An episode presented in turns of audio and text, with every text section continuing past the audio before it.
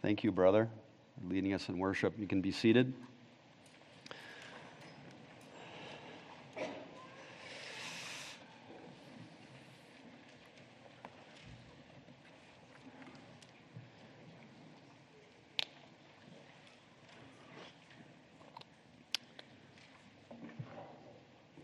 In Luke chapter 9, last week, the last couple of weeks, Jesus was setting his face like flint to head to Jerusalem.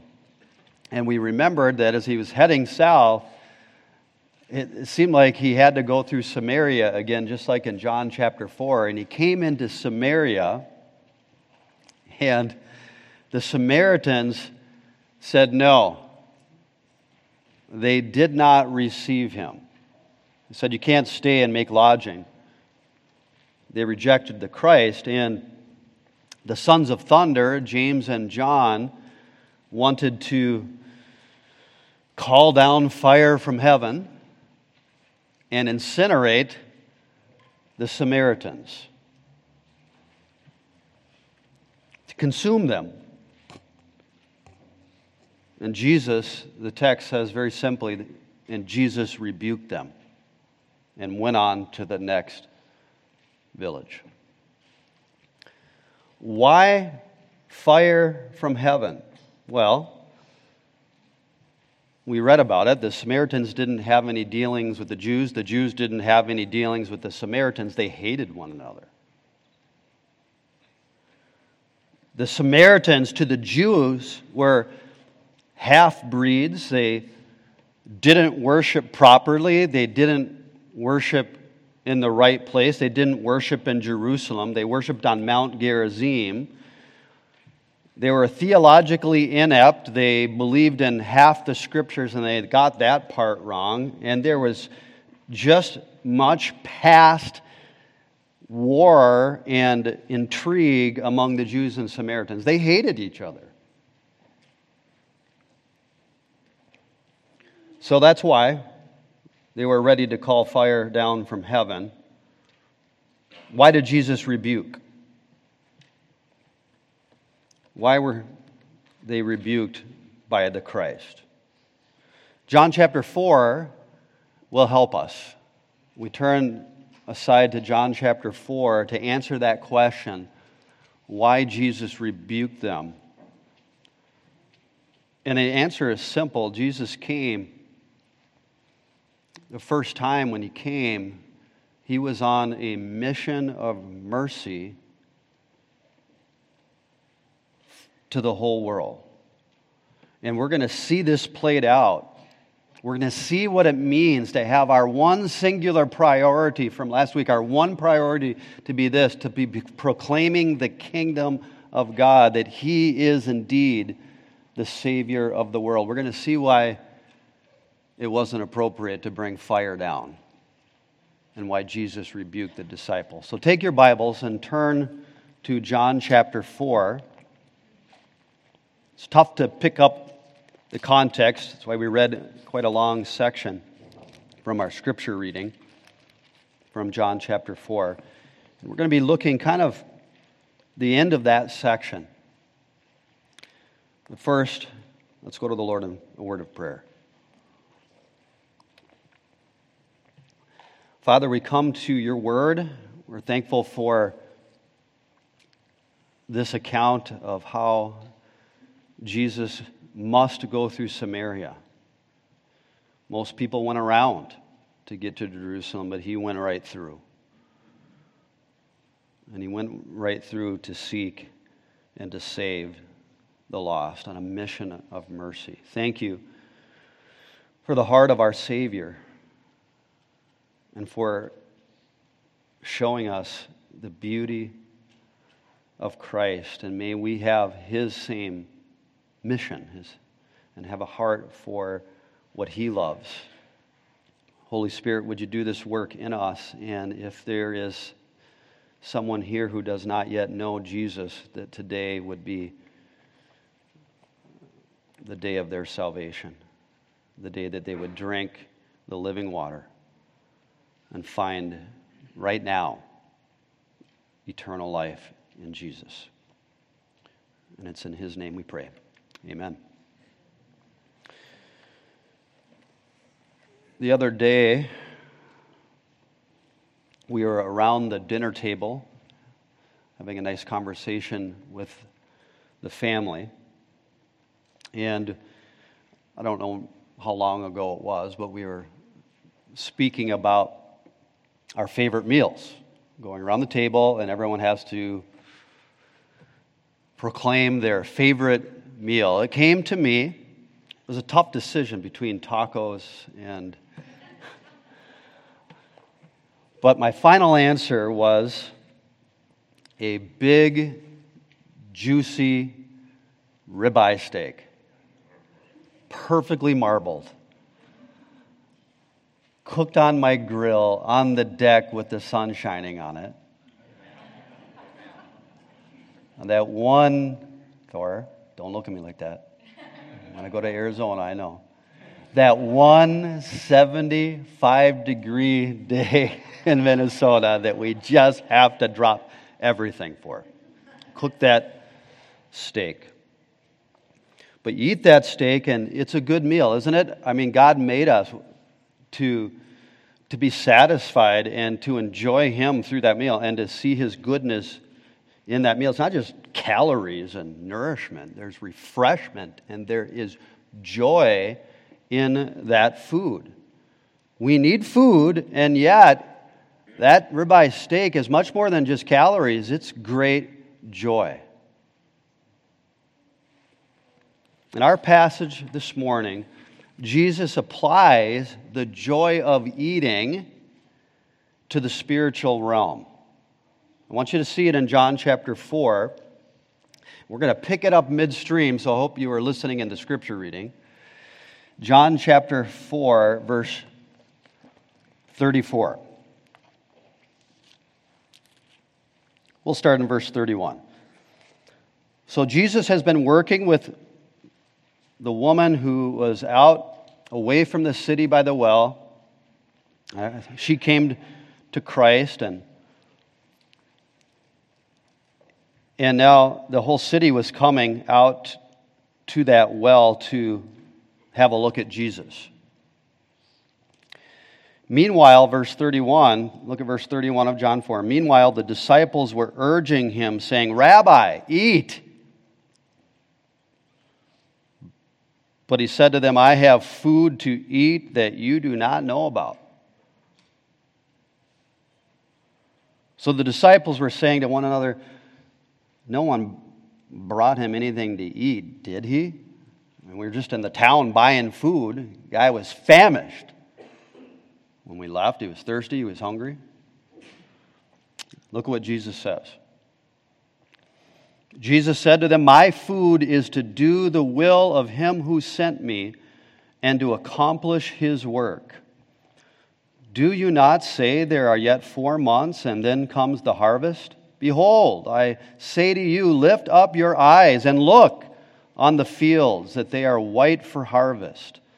Already he who reaps is receiving wages and is gathering fruit for life eternal, so that he who sows and he who reaps may rejoice together. For in this case, the saying is true one sows and another reaps. I sent you to reap that for which you have not labored, others have labored, and you have entered into their labor. What is the food of our Lord Jesus Christ? Well, verse 34 says, My food is to do the will of him who sent me and to accomplish his work. And then we go into the whole idea of sowing and reaping, and the context is clearly on evangelism of, of bringing the truth, in this case of himself, to lost sinners. For Jesus said in Luke, what did he say? Why did he come? He came to seek and to save the lost. And that's what he's been doing in this passage. He was by that well. He was with the Samaritan woman. The disciples were gone, they were buying food.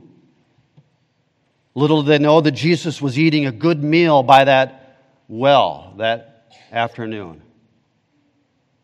He was thirsty, he was exhausted. It was the hottest point of the day. But what does he do? He begins this conversation with this lonely, outcast, shamed woman who's hiding out in the heat of the day by the well, away from the city.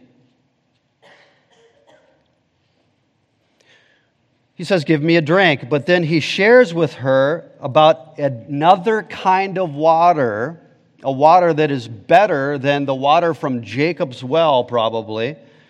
This kind of water that if you took one big, deep drink of it, it would go on the inside and it would do something on the inside. And there would be this spring on the very inside of you, and there would be this everlasting spring from the inside that would spring up into you until eternal life.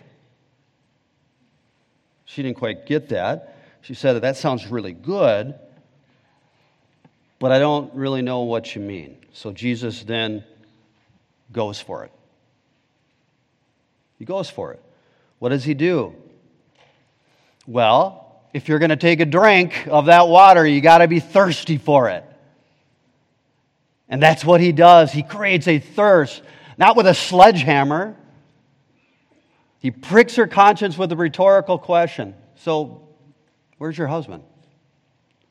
He just gently uncovers her sin, reveals the bad news, exposes her as a false worshiper, makes her thirsty for this water. And then he once she's thirsty, he reveals himself to her. And he says, You're thinking about that Messiah? I, who am speaking to you, am he. I'm the one. I am the one who can remove that shame that you're feeling. I am the one who can deal with that adultery that you're hiding. I am the one who can restore you. I am the one that can, that can so fill you up with life that this would spring forth unto eternal life. I, a Jewish rabbi, come to you, an outcast Samaritan woman, and I offer you myself. I offer you the living water. Now, when Jesus was finished with this evangelistic encounter, those hunger pains that he was talking about and the, the thirst by that well in respect to his humanity had forgotten about him. We'll get to the food later. Let me tell you what happened to me, man. I just ate a full meal. I am content and I am satisfied. This was the food of Jesus. This was his favorite meal. This perfectly marbled ribeye was to him, in respect to his humanity, being by that well and ministering to a lost sinner and showing her the way of everlasting life. That was his favorite meal. The food of Jesus is to seek and to save lost sinners. And we, as his servants, were called to enter into that same joy, that same satisfaction, that same contentment, for to bring the gospel to lost sinners is the source of ultimate contentment and joy for the believer in Jesus Christ. It's the favorite meal. Brainstorm. It's the perfectly marbled ribeye. There's nothing like it. There is no joy like it for believer, for the believer, participating in the mission of Christ and the salvation of sinners. So let's let's see this. Let's let's dive in. And you have your outline. I'm going to change it, but that's okay. Point number one notice the sowing of the Samaritan woman. Just change that from salvation. Sowing, the sowing of the Samaritan woman that led to the point number two, the salvation of the Samaritan city. The sowing of the Samaritan woman that led to the salvation of the Samaritan city. First, the sowing of the Samaritan woman. This Samaritan woman was saved in this passage. She was born again. She drank the living waters. She acknowledged her thirst. I have no husband. Her eyes are opening to Jesus stage by stage, as, and that's how it works in this passage. She says, Hmm, I perceive that you are a prophet. And then she begins to share her desire for the Messiah and to speak about the Messiah that would come. And I'm a little confused now, but I'm starting to resonate with some of the things you're saying. But the Messiah will come and he will tell us all things. And then Jesus says to her, I who am speaking to you, I am he. And she is marvelously saved right here in this passage. How do I know? Well, there's this new thirst right away for spiritual things. Verse 25, take a look at it in your passage. The woman said to him, I know that Messiah is coming. He was called the Christ. And when that one comes, he will declare all things to us. Jesus said to her, I who speak to you am he. At this point, his disciples came and they were amazed that he had been speaking with a woman. Yet no one said, What do you seek or why do you speak with me? Look at verse 28. So the woman left her water pot and went into the city and said to the men, Come, see a man who told me all the things that I have done. This is not the Christ, is it? And so this woman has this new thirst for the spiritual. This is something that just changes within her at that moment. Evidence she left her water pot and she went back into the city. What do I mean? It's a very important detail. The water pot was where the water was. Is water important? The water pot was her water pot. You don't leave it. You don't leave it. She completely lost herself out of excitement and joy having taken a drink of a different kind of water, not the stuff in the pot, but of the Christ. She was so gripped, she forgot everything else for a moment. She abandoned the business at hand she was consumed by a new goal, by a new mission, and she left to go back to the town to do what? To testify. Come and see.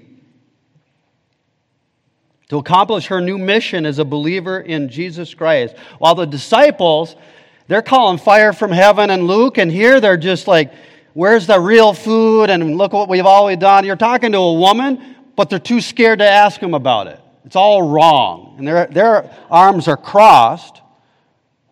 And she's hightailing it back into town while her water bottle is wobbling there, left alone.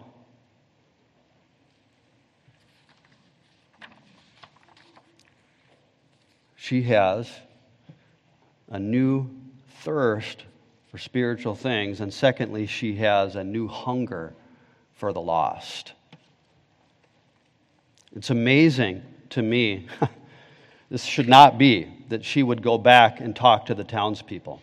She had come by herself in the heat of the day to get away from people, to avoid the women, to avoid the men, to avoid the gossip, to avoid the stares, to avoid the accusations, to avoid the weight of the shame for who she was in her past. But now she was eager to bear witness to the same people she previously had good reason to avoid. Come and see. It's an invitation. She is excited. You think she whispered this? Come and see. She doesn't just sneak to her family member or to the one woman in the town that, it, that maybe accepted her. No. She wants to bring the entire town. Come and see a man who told me all the things that I have done. Can you believe it? Me. All the stuff that I have done. She needed to explain that to them. They knew all about it. Now, as point of fact, he didn't explain everything that she'd ever done in her entire life, but this woman was so consumed by this one sin and the shame of it and the rejection of it that this one thing was the everything to her. It defined her, her own wickedness, the centrality of it.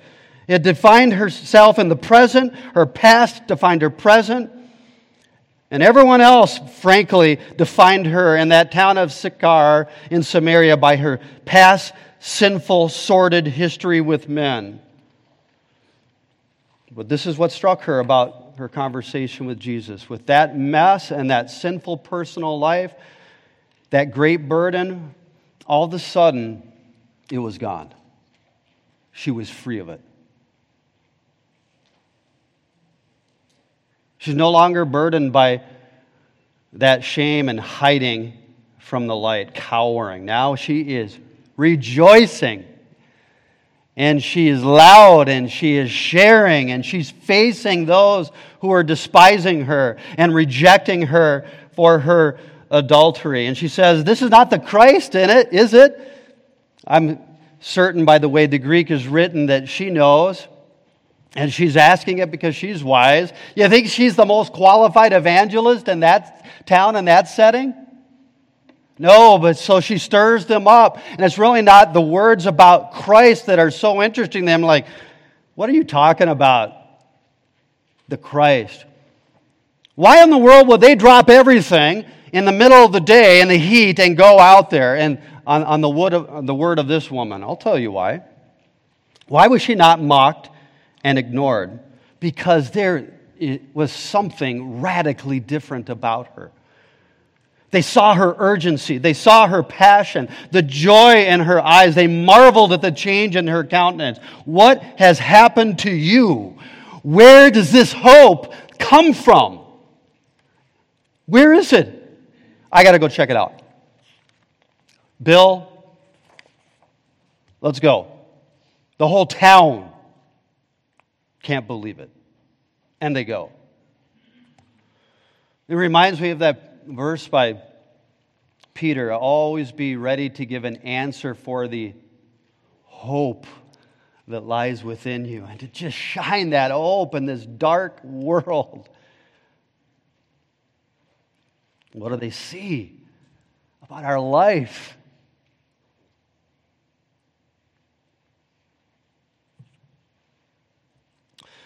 Now, incidentally, and Don remembers, and surely if you're here, you remember, there's nothing more attractive as far as evangelism than one who has first discovered Jesus. Remember your first love? Oh, Lord, bring it back. Remember Clarence Brown? Many of you don't know Clarence Brown. I can remember when he first got saved here. He was in the hospital and he would, get, he would have to go back to the hospital and he would talk with people about his desire to get back to church. I just can't wait to get back to church. And his desire, I'm going to get in this book and I'm going to fight off the darts of the devil, he would tell them. And there's this joy of his new faith. And anybody who knew him for 60 years as a card carrying sailor from a staunch Catholic background would say, What has happened to you? You're different. One thing is certain this woman is sowing. She is the sower in this passage. See the sowing of the Samaritan woman. How profitable is her first witnessing encounter? Not so much for the disciples. They're, hmm. But the whole city is now coming to. Look at verse 30. They went out of the city and were coming to him. So, John is such a great writer. He just gets this picture of the whole city trudging out from the city to the well. Meanwhile, the text says, Jesus takes that time to speak to his disciples. Do you, do you see it? That's what he does. And so that moves us then to the second heading. As the Samaritans are coming, we see the salvation of the Samaritan city because of the sowing of the Samaritan woman. Look at this under three headings, just briefly. The Samaritan's invitation in verse 39 and 40. Okay, so let's look back again. They're coming.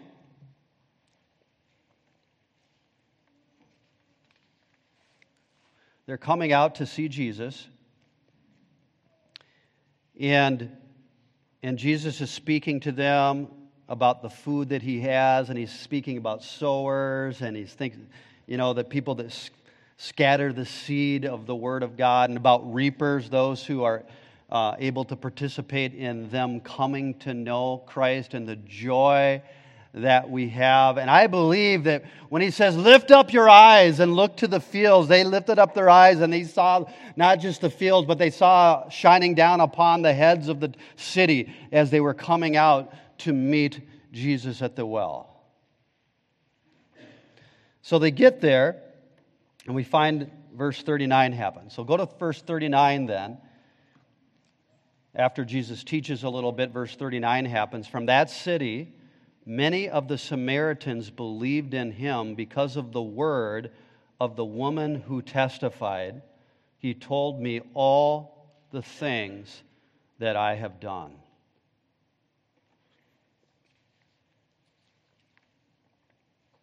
So when the Samaritans came to Jesus, they were asking him to stay with them, and he stayed there two days. So the Samaritans, they arrive on the scene. They want to see this one who could be the Messiah, who knows the hearts of this woman, the one who could work such a radical change in this adulterous woman, who could create such joy in her. And the text says that they believed into him. And let me just tell you, this is theological work with me. In the book of John, you have, when it says they believed in him, you have to ask yourself is this the hypocritical belief of the Jews? Is this the head knowledge uh, belief, or is this true saving faith? Which one is it, and how do I know? And in this case, in this first verse, they believed in him. Why? Because of the word of the woman who testified, He has done all things that I have done. And so, this is not the hypocritical head knowledge faith of the Jews who want something from Jesus. This is, this is, this is true knowledge that, wow, I'm looking at you and I'm looking at Jesus, and this is looking pretty good. And I'm telling you, we got to bring people all the way. It is one thing to say that chair right there, that this stool, that looks like that stool might hold me up if I sit on it. That is not saving faith. Until you're convinced of it, until you sit on that stool and put your feet up, put all your weight on that stool, you have not yet trusted into the Christ.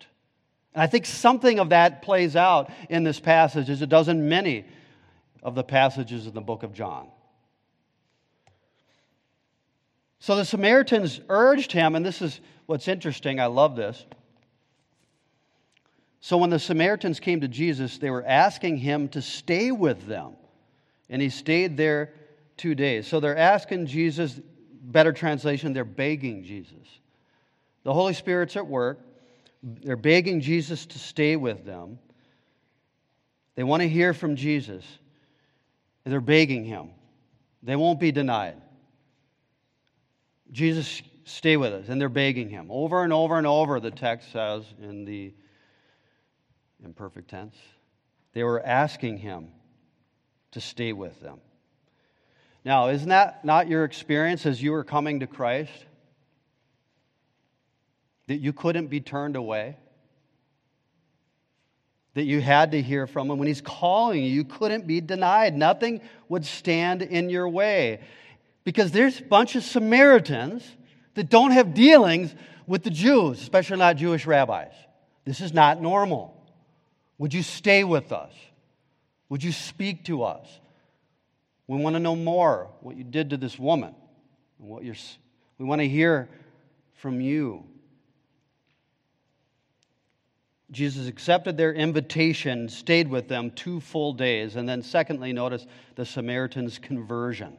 First, their invitation, now their conversion. Now, I would love to have heard what Jesus said in those two days. But the result of those two days speaks for itself. The text says, Many more believed because of his word.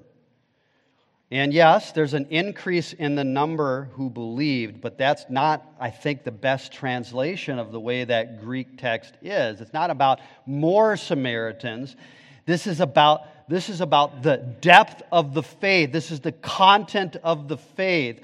You could translate this, they believed much more. It's a deepening of that whole crowd's faith who, look, it wasn't half the crowd that decided to hear the testimony of the woman, and half the crowd that got to hear from Jesus, everybody would not be denied. They heard the testimony, they heard from Jesus, and it's the faith that deepened, not the number of people saved. That's how John writes. We're not in John, I get it. Now we know, they say. Look at it.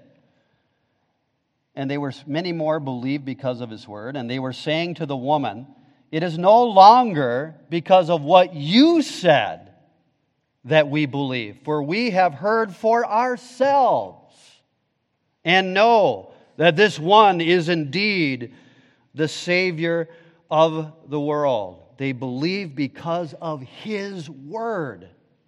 Did you see that? It's a fascinating passage Listen, faith is not real faith if it rests in the testimony of another person.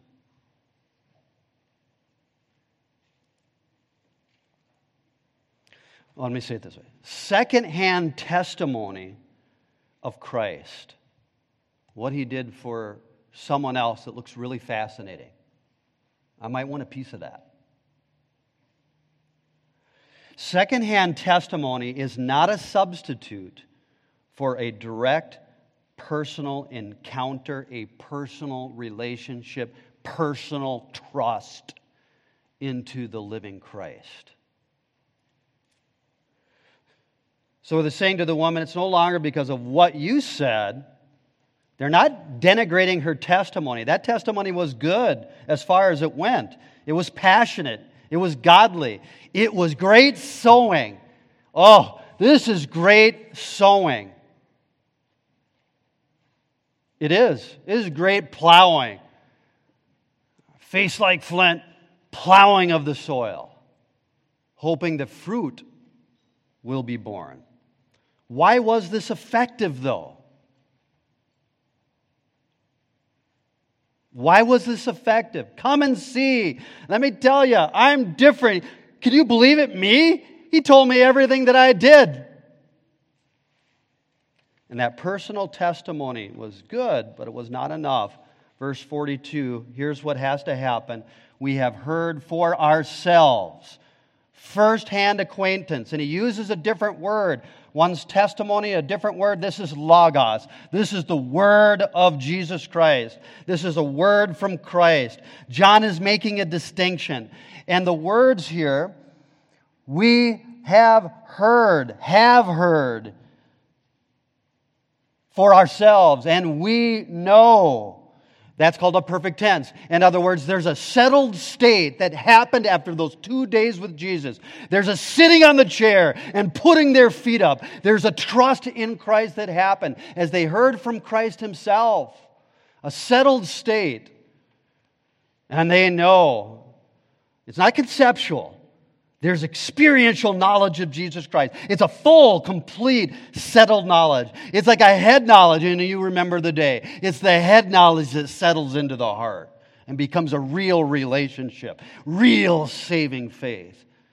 Happened on the testimony of Christ. Now, brothers and sisters, listen to me on this. This is the essence of our participation in the mission of Jesus Christ. This is our ribeye steak right here. This is our great joy. Listen carefully. We should tell people our testimony. We should be ready to give an answer for the hope.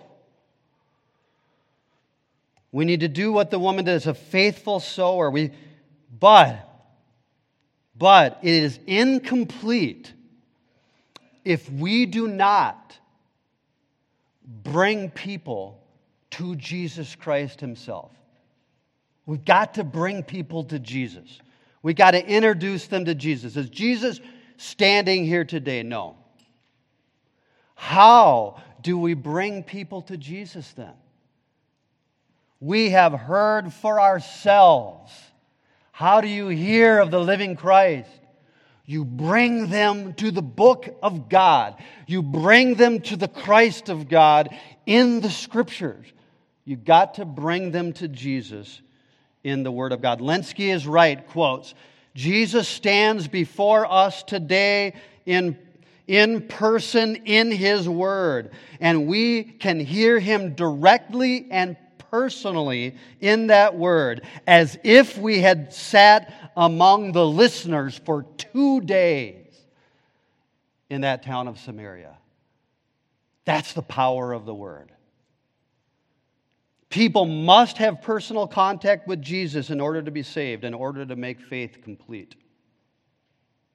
They must. So, testimony of our experience is good. Reasoning about creation and evolution serves its purpose. Answering the question of evil for your buddy named Jason is helpful as far as it goes. Defending the Word of God is important. All these things have their place. But all of these are incomplete sowing because ultimately we must get to it. We've got to get to Jesus. We've got to get to the gospel of Christ. We've got to get to the good news of the gospel. We've got to get them into the Word of God we must tell people of Jesus Christ. We've got to introduce them to the Savior. It may not be on day one, but our hearts and our minds and our mission is to get them to Jesus and to pray to that end. You remember John the Baptist? Right? Who could forget John the Baptist? He did many things the locust, the honey, the wilderness. He had disciples, he debated the Pharisees, he quoted the scriptures and said that rocks would cry out. I mean, he spoke about the bad news like nobody's business. Am I right? The rocks are going to cry out if you don't, and all this stuff. None of this would have been effective had he not, at the end, of the day said this. And you know what? Behold, the Lamb of God who takes away the sin of the world. Nothing would have been complete in the witness of John the Baptist without pointing people to Christ. It just wouldn't have been. It would have been incomplete. We can get sidetracked by so many peripheral issues. They're important. We can debate politics, social issues, type of schooling. We can argue about praying to Mary and the holy water.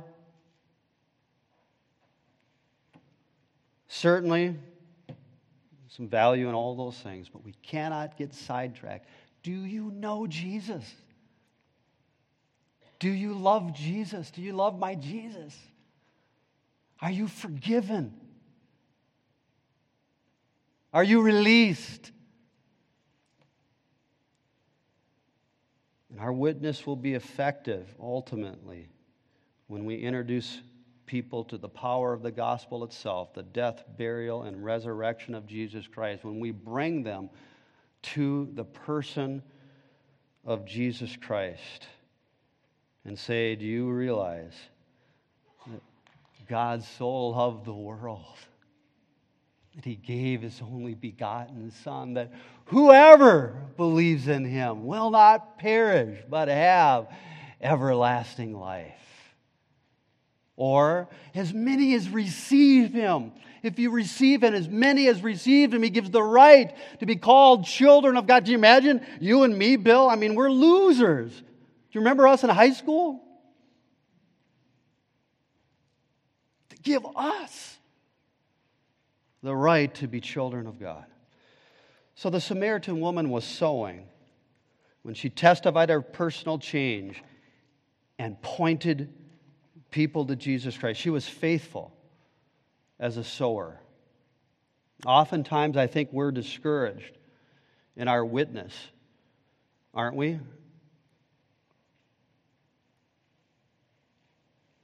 I mean, does anybody get saved anymore? Do you ever say that? Is it still happening?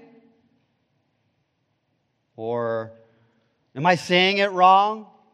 Or is something wrong with me? We need to remember that in this side of heaven, we may never see the fruit of our labors.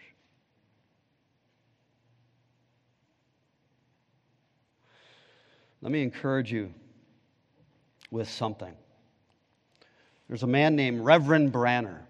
He once promised to preach. He said he'd preach for a country minister in England. He'd fill the pulpit for this country minister. But when Sunday rolled around, it was, the weather was horrible outside. It was snowing, it was windy, it was difficult to travel, it was wintertime. But the Reverend Branner decided he'd made a commitment to cover the pulpit, so he's going to go. So he goes, he pushes his horse through the drifts, he arrives at the church, and he's alone. I mean, it's kind of a rough deal. Except one soul straggles in the back and sits in the back pew. Nothing to see here. So he takes a seat behind the pulpit. He waits. Finally, that one man's there. He said, You know, I said I'd preach, so I'm going to preach. So he preaches. The guy's in the back. He preaches his sermon. And he wants to talk to this guy. But, he, but he, he gets up to talk to the guy, but the guy bolts. That's never fun either. The guy bolts through the back door, and he's gone by the time he can get back there. How's that for a pulpit fill opportunity?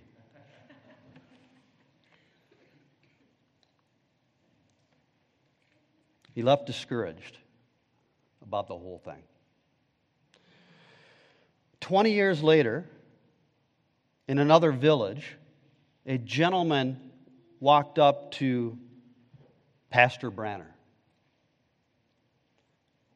Quote, this is good, good morning, Reverend Branner. I don't, I don't remember you, said the minister. I suppose not. But we once spent two hours together in a church alone in a storm. I do not recall it, sir. Tell me when it was. Do you remember preaching 20 years ago in a certain place to only one person? Oh, yes, yes, yes. I do indeed. If you're that man, I've been wishing to see you ever since. I am that man, sir. And that sermon was used by God for my salvation. I have become a minister of the gospel of Jesus Christ. And over there is my church, and the converts from that sermon, sir, are many. The Lord was pleased to give Reverend Branner a glimpse of the harvest in this life.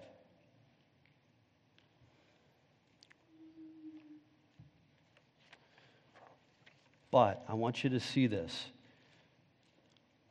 I want to encourage you with something. Look at verse 36. Look at verse 36 of John 4.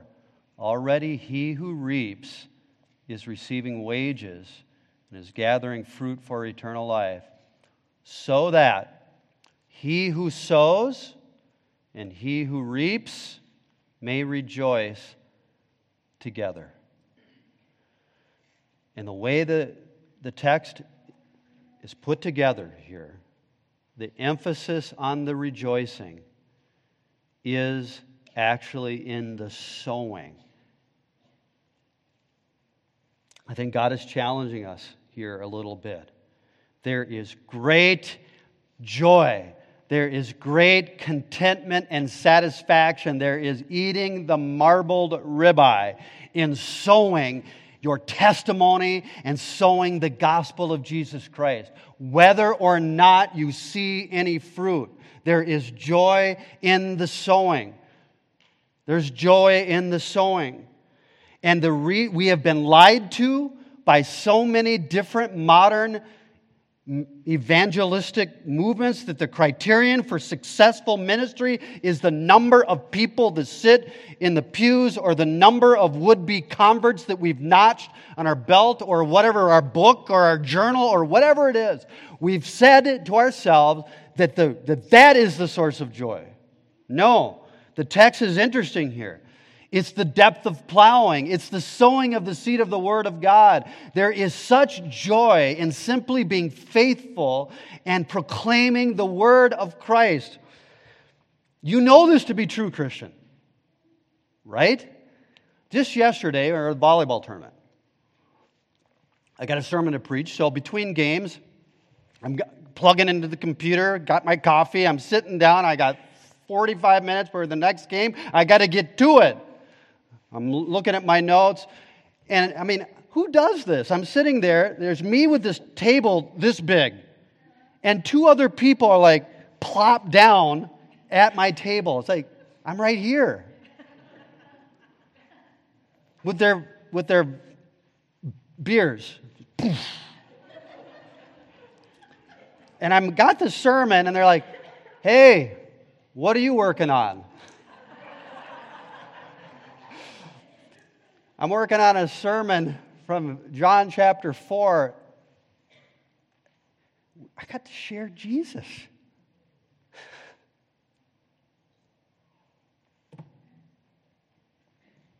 And I was so filled with joy.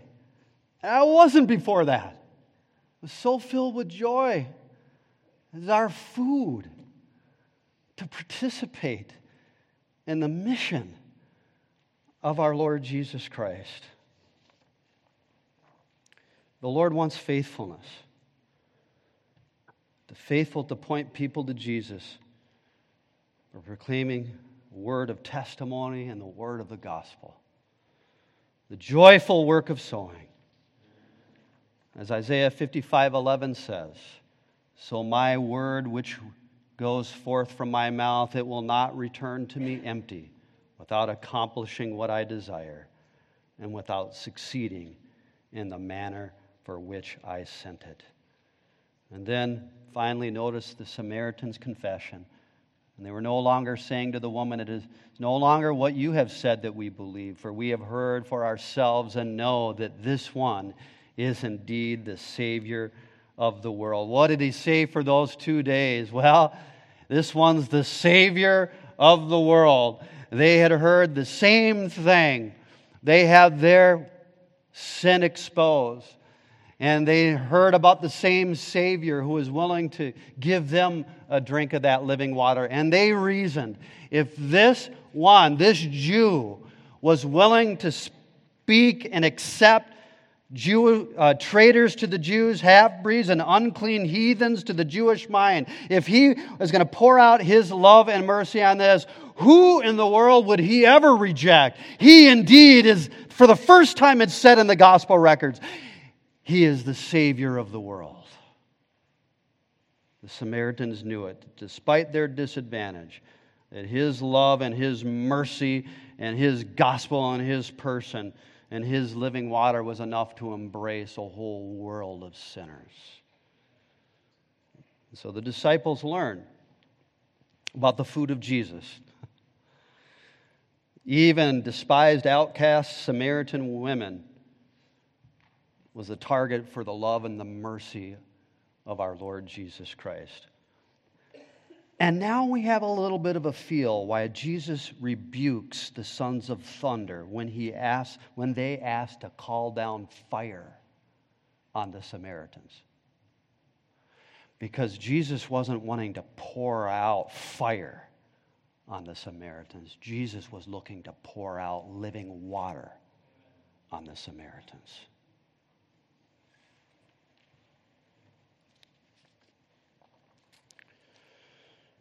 This water. Everyone who drinks of this water will thirst again. But whoever drinks of the water that I will give him shall never thirst, but the water that I will give him will become in him a well of water springing up to eternal life. Have you taken a long drink of the living water yet? Or does it just look pretty refreshing sitting right there? Today is the day you take up the cup and you drink deeply of Christ. That is, you trust Him. That His death can cleanse you of all your sins. That His life will bring you to God Himself. And in your own heart, you will become a genuine worshiper in spirit and in truth for the first time. You don't got to earn this. You don't got to whip it up for 20 years. You can drink today. You can have your sins gone and your shame released, the burden gone. You can do this today. For God Himself said in Isaiah 45 22, Turn to me and be saved, all the ends of the earth. For I am God, and there is no other. Let us pray.